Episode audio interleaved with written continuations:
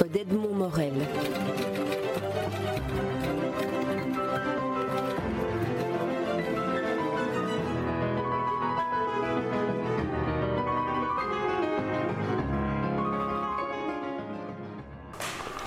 Isabelle Depange, vous publiez un, livre consacré à la Grand Place, qui est un livre qui correspond assez bien à ce que vous aviez dit de la connaissance. La connaissance est une sorte de, de kaléidoscope de curiosité. Alors, expliquez-nous un peu comment vous avez conçu le, livre paru aux éditions Aparté. En fait, euh, la Grand Place est un merveilleux sujet. C'est un puits absolument sans fond. Et mon souci, c'était de euh, à partir d'un lieu de connaissance, un lieu très ancien, euh, sur lequel il faut accumuler pas mal de connaissances pour pouvoir euh, en dire quelque chose et pour pouvoir s'y rapporter. Mon souci était de justement organiser les choses de manière extrêmement légère et pétillante pour, euh, pour accrocher le lecteur. Et effectivement, c'est un livre dans lequel on se sent dans la place, c'est-à-dire avec tous ces influx euh, visuel, cognitif qui nous, qui nous stimule. Et c'est ça que je voulais, je voulais rendre. Alors c'est un livre dans lequel, d'une certaine manière, les photographies, les archives euh, iconographiques que, que, vous y incluez piquent la curiosité et donnent envie d'aller lire les, les, textes qui sont, eux, plus, euh, plus scientifiques, je dirais. Vous êtes historienne de l'architecture. Oui, donc l'idée est évidemment toujours de partir du visuel pour aller vers, vers, vers, la, vers quelque chose de, plus cognitif. Parce que je trouve que on ne voit pas assez, on ne regarde pas assez. Et une fois qu'on a appris à voir, la connaissance est tout à fait évidente. C'est comme un fil qu'on déroule par la suite. Et donc voilà, c'est un objet qui, qui, peut paraître très anodin euh, à, des grands scientifiques. Et mon but n'a pas été de, de, faire un livre sérieux, mais en tout cas de traiter avec sérieux, enfin de traiter de manière oui, sérieuse. Ne faites pas un livre sérieux, ne, dénigrez pas votre livre. Non, non, non. Ah, il, est, on, pourrait, on pourrait dire, parce que je vous ai entendu pendant la conférence de presse, que c'est un livre d'amoureuse d'un endroit et vous parvenez à transmettre l'amour que vous avez pour cet endroit. Oui, en fait, euh, voilà, c'était essayer de euh, de dire qu'il y, a des choses merveilleuses à connaître et qu'il faut un petit peu gratter en quelque sorte. Alors, on, va un peu feuilleter, si vous voulez bien, le, livre. Alors, le premier chapitre, c'est la Grand Place. Et vous indiquiez dans la, dans la conférence de presse que la Grand Place avait cette caractéristique de n'avoir pas donné une vision tyrannique du lieu. Mm. C'est vraiment une, une, une Grand Place, un lieu qui représente l'ensemble des protagonistes de la ville. C'est vrai que c'est une place assez étonnante pour ça. Donc pour moi, c'est l'image inversée de, Versailles ou du Paris d'Haussmann. C'est-à-dire que la beauté pas ne, ne, vient pas d'un plan préétabli, mais bien d'un consensus à travers le temps et à travers les différents acteurs qui, qui, qui vont construire sur la place. Donc en présence, on a très très concrètement, on a le pouvoir de la ville, euh, avec l'hôtel de ville, on a le pouvoir du duc, le pouvoir féodal, euh, avec la maison du roi, et on a euh, le pouvoir du peuple, le pouvoir laborieux, le pouvoir économique, avec les maisons des corporations, c'est-à-dire les maisons des marchands et des artisans qui sont réunis en corporation à cette époque. Et chacun, ces pouvoirs sont, très souvent antagonistes dans l'histoire bruxelloise. Hein. C'est pas pas du tout une histoire qui va qui va de soi. Mais tous ces pouvoirs en place vont réussir à se créer un lieu commun. Et il y a là quelque chose euh, euh, d'assez merveilleux, c'est-à-dire un hymne véritablement au consensus et le consensus qui génère de la beauté. Euh, la beauté de la Grand Place, elle est à la fois immédiate et dès qu'on se pose la question, ça devient extrêmement complexe. Pourquoi la Grand Place est belle? Et votre réponse à vous? cette question-là Mais justement, euh, ma, réponse à moi, parce que c'est une place euh, avant tout euh, démocratique, c'est une place polyvalente, c'est un forum au sens premier du mot. C'est là où la vie politique se fait, la vie économique se fait, la justice se rend, où on fait les fêtes, où on tombe amoureux, où on est émerveillé, où on parade. Euh, je dirais qu'il y, a cette multidimensionnalité euh, euh, qui, fait, qui, qui marque les pierres et qu'on ressent intuitivement. Et ces dimensions multiples, d'ailleurs, on les voit dans, l'occupation successive à laquelle était euh, réservée la, Grand Place. On, y voit notamment une, photo qu'on a un peu oubliée, en tout cas euh, ma génération a oublié. La Grand Place a été un parking, elle a été un lieu de marché. Alors, quelles ont été les, occupations de, la Grand Place? Alors, les occupations sont évidemment multiples. Hein. Le, premier, la première occupation et ce qui va donner lieu à la Grand Place, c'est euh, un lieu de marché. Donc, encore en néerlandais, aujourd'hui, on dit de Grote Markt, le, grand marché. Donc le néerlandais a conservé dans son appellation de la place euh, cette dimension-là. Grand place n'est arrivé en français qu'à euh, la fin du XVIIIe siècle.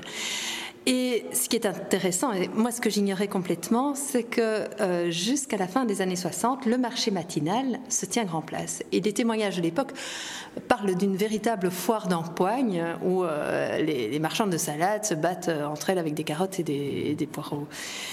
Euh, donc, première occupation, cette occupation de marché. Effectivement, euh, les voitures. Donc, les voitures sont admises sur la place en 1948. Hein. la voiture est un signe de richesse à l'époque. Donc, il n'y a pas de problème. On se, gare grand place, c'est tout à fait naturel. Et finalement, il faut attendre 1985 pour que euh, on on refuse, euh, on, oui, on interdit euh, ce squattage. Il y a encore d'autres marchés qui restent, comme le marché aux fleurs. Il y avait le marché aux oiseaux encore euh, très très régulièrement, enfin très récemment. Puis c'est aussi un lieu de de justice. Alors évidemment, l'exécution, euh, l'exécution capitale qui a le plus marqué les esprits, c'est l'exécution capitale des comtes d'Egmont et de Horn, euh, donc euh, au XVIe siècle. Une exécution qui va être largement médiatisée au XIXe siècle, justement parce que Egmont et Horn sont vus comme les premiers héros de la nation belge. Hein. À l'époque, on a, on a besoin de héros nationaux.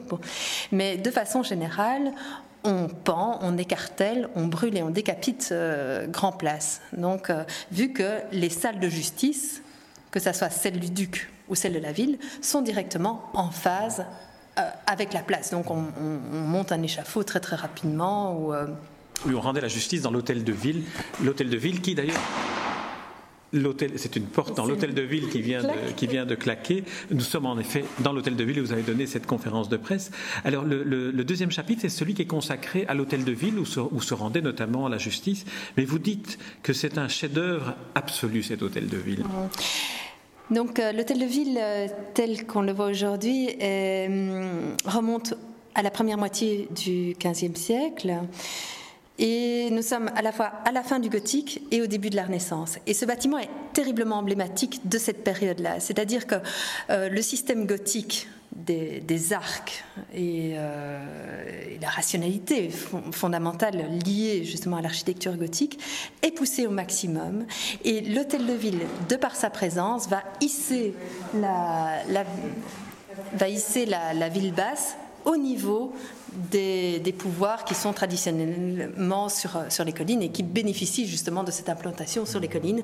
Donc le pouvoir, euh, le pouvoir du duc hein, au Codenberg et le pouvoir religieux avec Saint-Gudule. Donc cet hôtel de ville, euh, effectivement, est merveilleux pour ça parce que par sa seule intelligence, il donne existence à la ville basse. Mais aussi, c'est un bâtiment absolument remarquable parce que c'est un des seuls bâtiments gothiques, à ma connaissance, qui est achevé. Donc on a toujours une vision très tronquée du gothique, ou une vision euh, très néo-gothique du gothique, vu que comme la cathédrale de Cologne, ben, c'est achevé. Euh, euh, des siècles après. Tandis qu'ici, on a un bâtiment tout cohérent et qui, qui est là, qu'il suffit de regarder, qui est absolument merveilleux et dans ses proportions et dans son intelligence.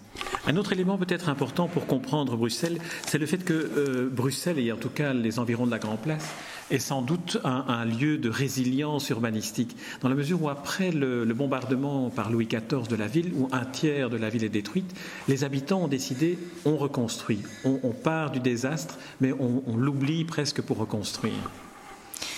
Oui, c'est vrai. Il y, a eu, ce drame en 1695, donc un tiers de la ville est détruite. Euh, toutes les archives sont enfumées, euh, tous les tableaux des primitifs flamands, toutes les tapisseries, tout ça est gommé. C'est vraiment, il y a très peu de morts, mais c'est vraiment la mémoire d'une cité qui est littéralement gommée. Et le lendemain du drame, on, reconstruit et on reconstruit non pas en bois, mais en pierre. Et donc on va se dire rien ne s'est passé. Et s'il s'est passé quelque chose, c'est pas grave, on fera mieux de toute façon. Et donc à partir de 1695, euh, la ville va se reconstruire en 3-4 ans, 5 ans peut-être. Donc à une cadence extrêmement rapide. Les techniques de construction sont extrêmement efficaces. Hein. On a l'impression qu'aujourd'hui on construit très vite, mais à l'époque on construit également très très très vite. Euh, et donc la place va, euh, va, avoir, euh, va avoir quasiment sa forme définitive qui est fixée à, à ce moment-là.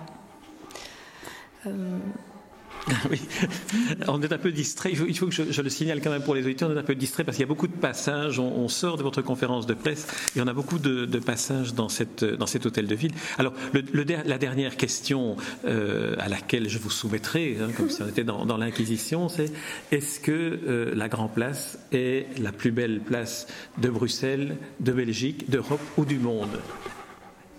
Ah mon Dieu. Bon, écoutez, comme bruxelloise, évidemment, c'est la plus belle place du monde.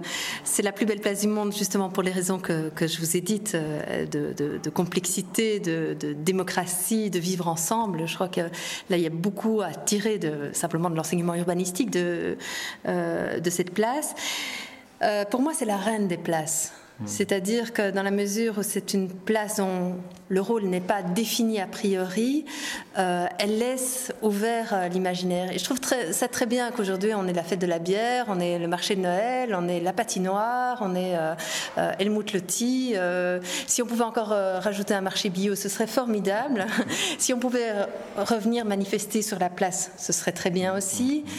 Euh, voilà, je crois qu'il faut, euh, il y a non seulement les bâtiments et le respect qu'on peut avoir vis-à-vis du patrimoine, mais euh, il ne faut pas hésiter dans les villes anciennes à occuper les lieux que nos ancêtres nous ont, nous ont donnés, parce que ces lieux sont signifiants, ils ont voulu quelque chose pour nous, et il ne faut pas avoir trop de respect non plus là-dessus.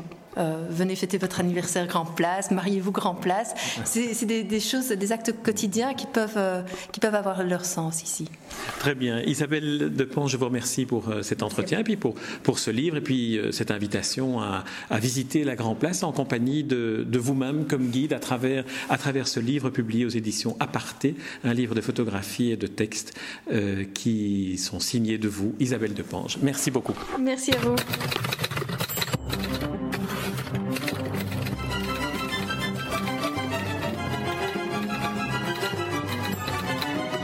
Rencontres d'Edmond